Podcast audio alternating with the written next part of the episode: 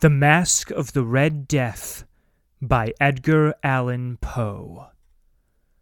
The Red Death had long devastated the country. No pestilence had ever been so fatal or so hideous. Blood was its avatar and its seal, the redness and the horror of blood. There were sharp pains and sudden dizziness and then profuse bleeding at the pores with dissolution. The scarlet stains upon the body, and especially upon the face of the victim, were the pest ban which shut him out from the aid and from the sympathy of his fellow men. And the whole seizure, progress, and termination of the disease were the incidents of half an hour. But the Prince Prospero was happy and dauntless and sagacious. When his dominions were half depopulated, he summoned to his presence a thousand hale and light-hearted friends from among the knights and dames of his court, and with these retired to the deep seclusion of one of his castellated abbeys. This was an extensive and magnificent structure, the creation of the prince's own eccentric yet august taste. A strong and lofty wall girdled it in. This wall had gates of iron. The courtiers, having entered, brought furnaces and massy hammers and welded the bolts.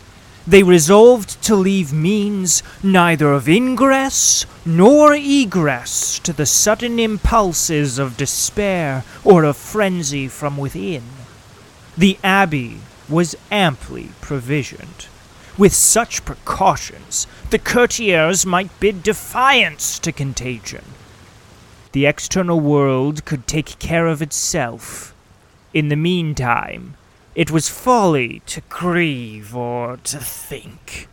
The prince had provided all the appliances of pleasure.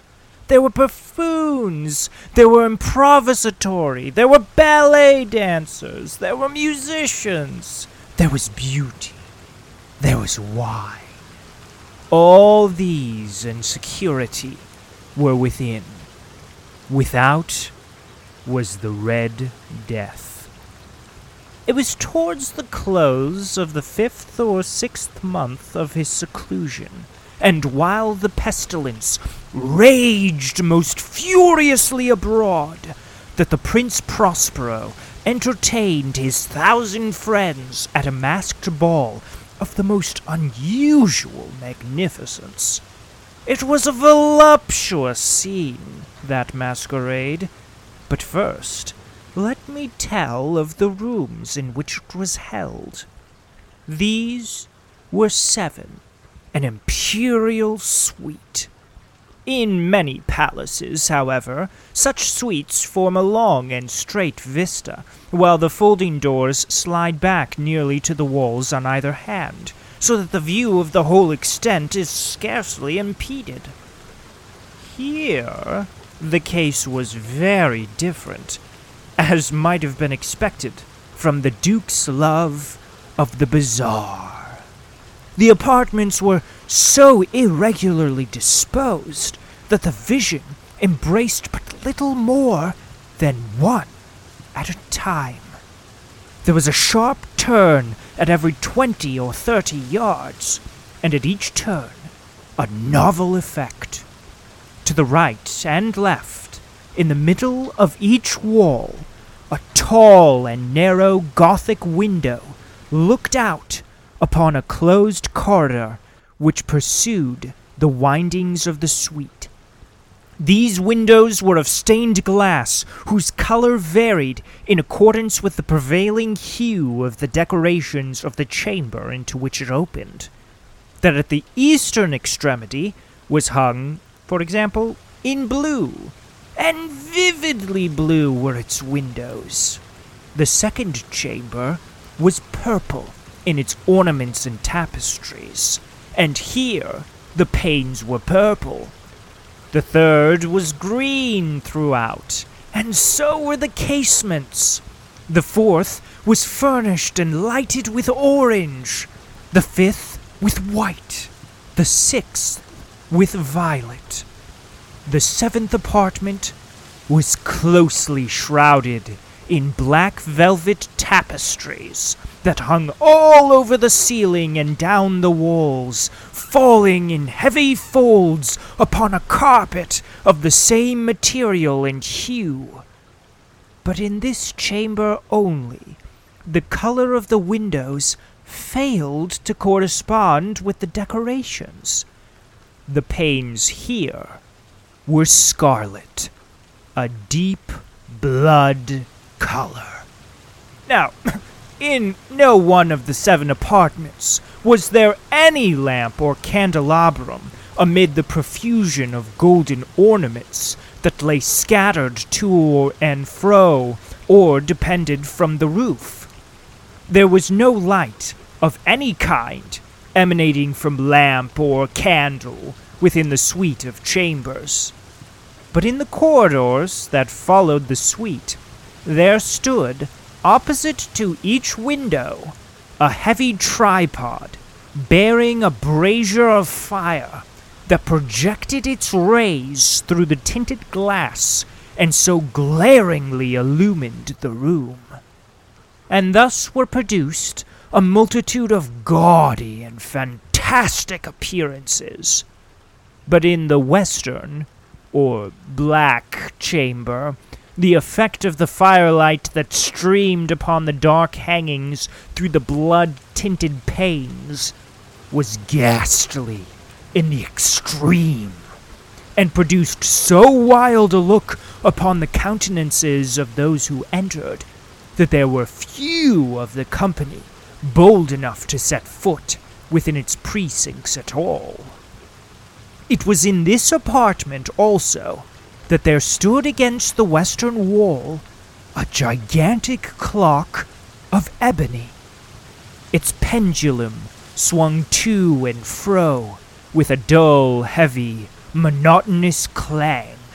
And when the minute hand made the circuit of the face, and the hour was to be stricken, there came from the brazen lungs of the clock a sound which was clear and loud and deep and exceedingly musical, but of so peculiar a note and emphasis that at each lapse of an hour the musicians of the orchestra were constrained to pause momentarily in their performance, to hearken to the sound, and thus the waltzers perforce ceased their evolutions, and there was a brief disconcert of the whole gay company, and, while the chimes of the clock yet rang, it was observed that the giddiest grew pale and the more aged and sedate passed their hands over their brows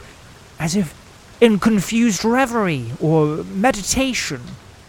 But when the echoes had fully ceased, a light laughter at once pervaded the assembly.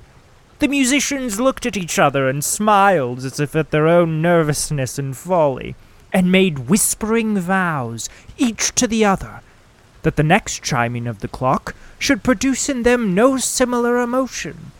And then, after the lapse of sixty minutes, which embrace three thousand and six hundred seconds of the time that flies, there came yet another chiming of the clock, and then were the same disconcert and tremulousness and meditation as before. But, in spite of these things, it was a gay and magnificent revel. The tastes of the Duke were peculiar. He had a fine eye for colors and effects. He disregarded the decora of mere fashion. His plans were bold and fiery, and his conceptions glowed with barbaric luster. There are some who would have thought him mad. His followers felt that he was not. It was necessary to hear and see and touch him to be sure that he was not. He had directed, in great part, the movable embellishments of the seven chambers upon occasion of this great fete, and it was his own guiding taste which had given character to the masqueraders. Be sure, they were grotesque. There were much glare and glitter and piquancy and phantasm, much of what has been seen in Hernani. There were arabesque figures with unsuited limbs and appointments. There were delirious fancies such as the madman fashions. There were much of the beautiful, much of the wanton, much of the bizarre, something of the terrible, and not a little of that which might have excited disgust. To and fro in the seven chambers there stalked, in fact, a multitude of dreams. And these, the dreams, writhed in and about, taking hue from the rooms, and causing the wild music of the orchestra to seem as the echo of their steps. And anon there strikes the ebony clock which stands in the hall of the velvet.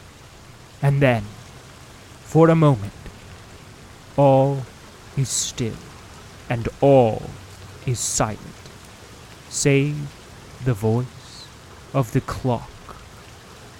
The dreams are stiff frozen as they stand, but the echoes of the chime die away. They have endured but an instant, and a light half subdued laughter floats after them as they depart. And now, again, the music swells, and the dreams live and writhe to and fro more merrily than ever, taking hue from the many tinted windows through which stream the rays from the tripods. But to the chamber which lies most westwardly of the seven, there are now none of the maskers who venture, for the night is waning away, and there flows a ruddier light through the blood colored panes, and the blackness of the sable drapery appalls. And to him whose foot falls upon the sable carpet, there comes from the near clock of ebony a muffled peal, more solemnly emphatic than any which reaches their ears who indulged in the more remote gaieties of the other apartments. But these other apartments were densely crowded, and in them beat feverishly the heart of life, and the revel went whirlingly on until at length there commenced the sounding of midnight upon the clock. And then the music ceased, as I have told, and the evolutions of the waltzers were quieted, and there was an uneasy cessation of all things as before. But now there were twelve strokes to be sounded by the bell of the clock, and thus it happened, perhaps, that more of thought crept with more of time into the meditations of the thoughtful among those who revelled and thus too it happened, perhaps, that before the last echoes of the last chime had utterly sunk into silence, there were many individuals in the crowd who had found leisure to become aware of the presence of a masked figure which had arrested the attention of no single individual before. And the rumor of this new presence having spread itself whisperingly around, there arose at length from the whole company a buzz, or a murmur, expressive of disapprobation and surprise, then, finally, of terror, of horror, and of disgust. In an assembly of phantasms such as I have painted, it may well be supposed that no ordinary appearance could have excited such sensation. In truth, The masquerade license of the night was nearly unlimited, but the figure in question had out Heroded Herod and gone beyond the bounds of even the prince's indefinite decorum. There are chords in the hearts of the most reckless which cannot be touched without emotion, even with the utterly lost, to whom life and death are equally jests. There are matters of which no jest can be made. The whole company, indeed, seemed now deeply to feel that in the costume and bearing of the stranger neither wit nor propriety existed. The figure was tall and gaunt, and shrouded from head to foot in the habiliments of the grave.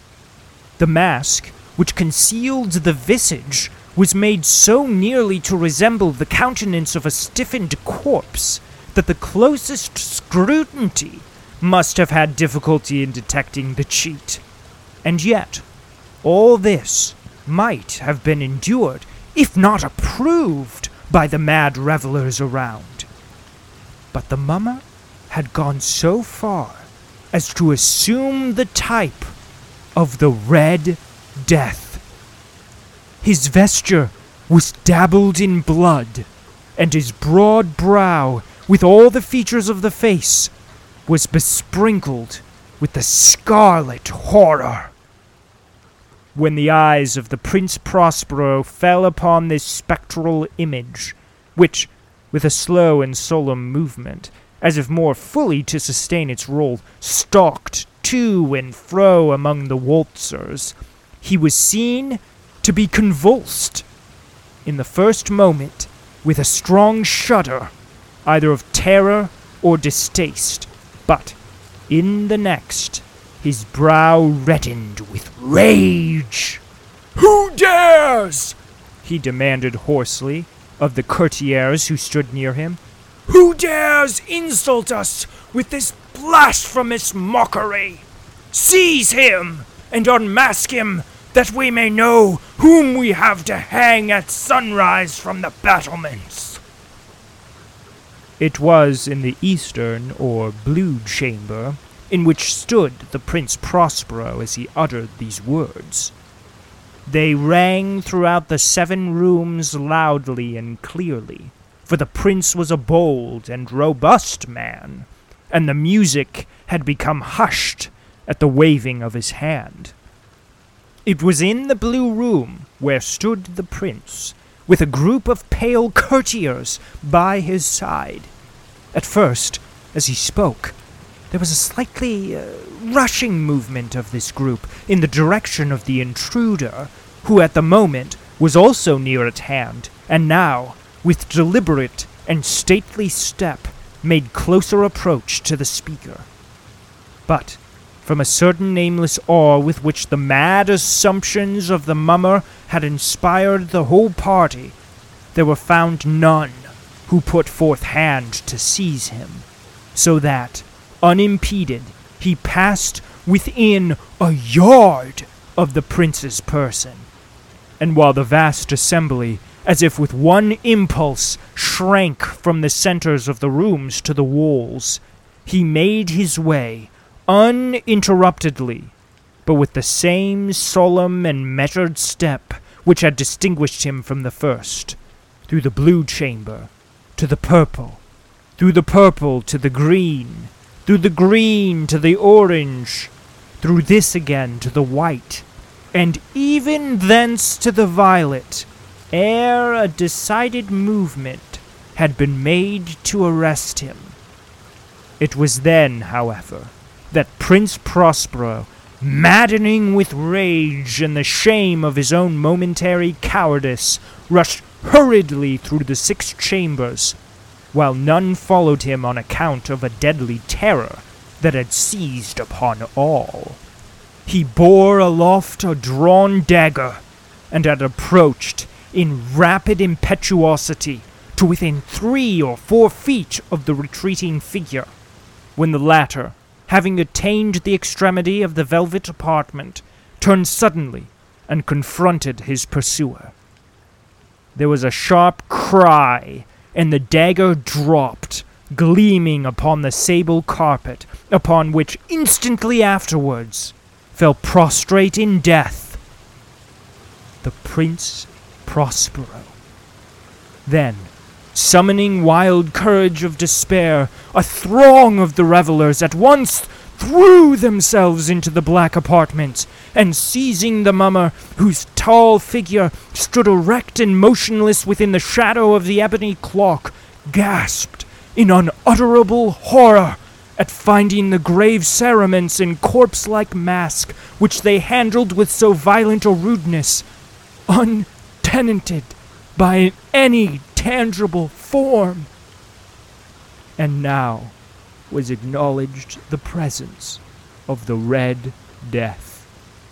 He had come like a thief in the night, and one by one dropped the revelers in the blood bedewed halls of their revel, and died, each in the despairing posture of his fall, and the life of the ebony clock went out with that of the last of the gay, and the flames of the tripods expired, and darkness and decay and the Red Death held illimitable dominion over all. And with that, welcome, friends, family, and enemies, to episode 100. All right, we have finally made it. And uh, I'm really bad at celebrating milestones. I just as soon almost skipped this episode as in like a celebratory nature because I was just like, wait, wait a second, it's episode 100, and yes, I mentioned in the previous episode, but like, it was it wasn't on my radar until maybe like I don't know four weeks ago, and I was like, oh wait, how many episodes have I done yet? And uh, yeah, so here's me trying to do my best to celebrate milestones. I'll probably forget my own birthday at some point in time. But uh, over the past, shall we call them seasons, even though that's not formatically correct, uh, we have read over 32 pieces of literature. Over 113 chapters have been read, and over, assuming the pagination is correct, 752 pages read on this podcast. Now, I also learned as I'm going through things that I cannot count because as I was going forward, um, going through and editing this episode, uh, I realized that this is actually episode 99 in more traditional podcasts, as most people don't count episode zero as a part of their count. And, well, I did. So, you know, deal with it. This is episode 100 in my mind. I don't know what you guys are talking about. Um, I'm also really bad at math and many other things, as you may know. Um, I've learned what a derivative work is over these past few years. Um, after early on reading War and Peace, like the first, I think, three or four chapters, and then realizing that I was actually reading a derivative work, which is recopyrighted even though War and Peace itself was written way out of, outside of copyright and public domain, this specific book that I was reading from was actually copyrighted um, for like 2012 or something like that. So could get in a lot of trouble if you do stuff like that. So g- had to be careful of that. I mean, I've also learned that as much as I want to go insane and just pump out episode after episode, because I have such a passion and love and desire and joy in reading out loud and reading for other people. Um, I just don't have the time and creative energy to constantly put out multiple episodes per week. I mean, last year, I think I was putting out, at some points in the year, I was putting out three episodes a week. And I'm not pre recording these episodes, folks. Like, I'm recording them the week of the release, sometimes the day before the release of the actual episode. And so it was, uh, as you can may imagine, uh, mentally and emotionally draining. um, and I was just like, how do I get off this train? Because I feel like once you start a pattern, you can't stop. And so um, it was good to, to, to put a break in there to, to, to regroup. And as you know, we slowed down immensely because last year we were going through like what two episodes a week? Uh, which was crazy having to record them those weeks the day before sometimes depending on the busyness or record in advance um, knowing that i was going to be out of town or whatever.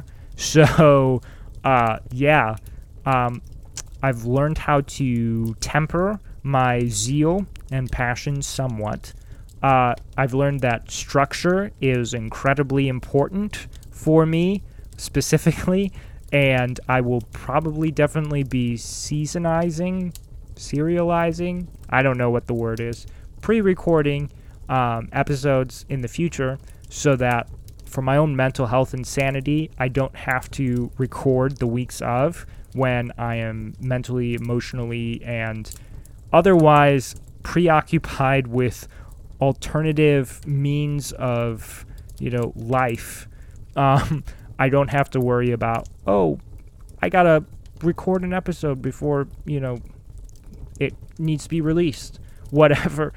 Um, so that's just kind of hairpin i am. Um, i've learned a heck of a lot about the 1800s having to read books and pieces of literature pre 1920 uh, learned way more than I wanted to about the Napoleonic Wars when I was going through War and Peace. Uh, quite a few things about some wacko marriage laws in England in 1854 from reading The Woman in White. Um, I have learned some really, that there are some really interesting, quote unquote, boring books. History of a Mouthful of Bread and its effect on the organization of men and animals was by far uh, one of my more interesting, boring books. The $100 prize essay on the cultivation of the potato is as boring as it sounds. Um, I it took a lot of it took a lot of creative energy to actually breathe some life into those potatoes because I was just like, who thought it would be a good idea to breed potatoes? Like, it's a potato, just eat it. I don't know, like people get obsessed with the strangest things. And potatoes are one of those things in my book where I was just like, what the what who's crazy enough to only like I whatever. Like yeah, there are some interesting ones though. Um, I've also learned, as was last year, I learned this, that I get bored having to stick with the same book every week because I want to change it up every week. You know, I was like all over the place in last year, like just like absolutely all over the place. Um, because normally in my personal reading um, disciplines, I'm reading about four to six books at a time. Like I'm bookmarking them all and, and everything so I can keep track of my place. But like I just look at books and I'm like, man, there's so much information here that I want to learn or be entertained by or whatever. And I just don't have a lot of time, even in my personal life, to read. But like, I'll pick it up and I'll be like, oh yeah, yeah, now I remember. And it's quite comical. You know, I'm just like picking up and like I'll read through something like I've never read it before, and then all of a sudden something will just click, and you know, like I'll just have a light bulb moment. It's so exciting. So, um, still also learning to temper my zeal in reading personally as well. Um, I've also learned that I don't enjoy putting voices to what I'm reading that much. I'm willing to take a stab at them for the pod, of course, but I definitely enjoy if I have to do a voice, doing like the more like melodramatic voices, be- because when you have to take do a genuine take on an accent or something, it, it, it can get a little dicey. And I think you you heard that um, a few times, probably more than once. and so I, I want to like get out of like you know the dicey zones when I'm doing accents, and um, so that's why I don't really like voices as much. But something I really want to develop um, in the future because um, I definitely do want to get better at that. Uh, I also learned how grateful I have been over the years for all of the many ears that have listened to my podcast. I'm glad that everyone has more than one ear, I'm assuming, because quality is still accelerating and improving, I would say. So, um, love your enthusiasm. Keep it up. I really appreciate it. Um, another thing I've learned is I still have so much more to learn, and I'm ready to learn. I just need the time, and I and I have the energy. I you know I'm just gonna keep on pressing forward. It's gonna still continue to be a work in progress, but like many things in life, um, they're always gonna be in development, and that's what I love.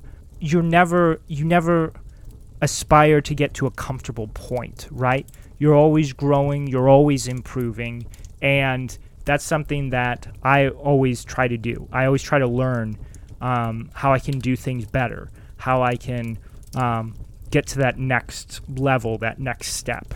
And so that's what I'm looking forward to doing in the future, in in the post 100 era of my podcast. So I just want to say thank you all so much for listening to another episode of Reading Cadence, episode 100. And as they say in showbiz, that's all he wrote for now.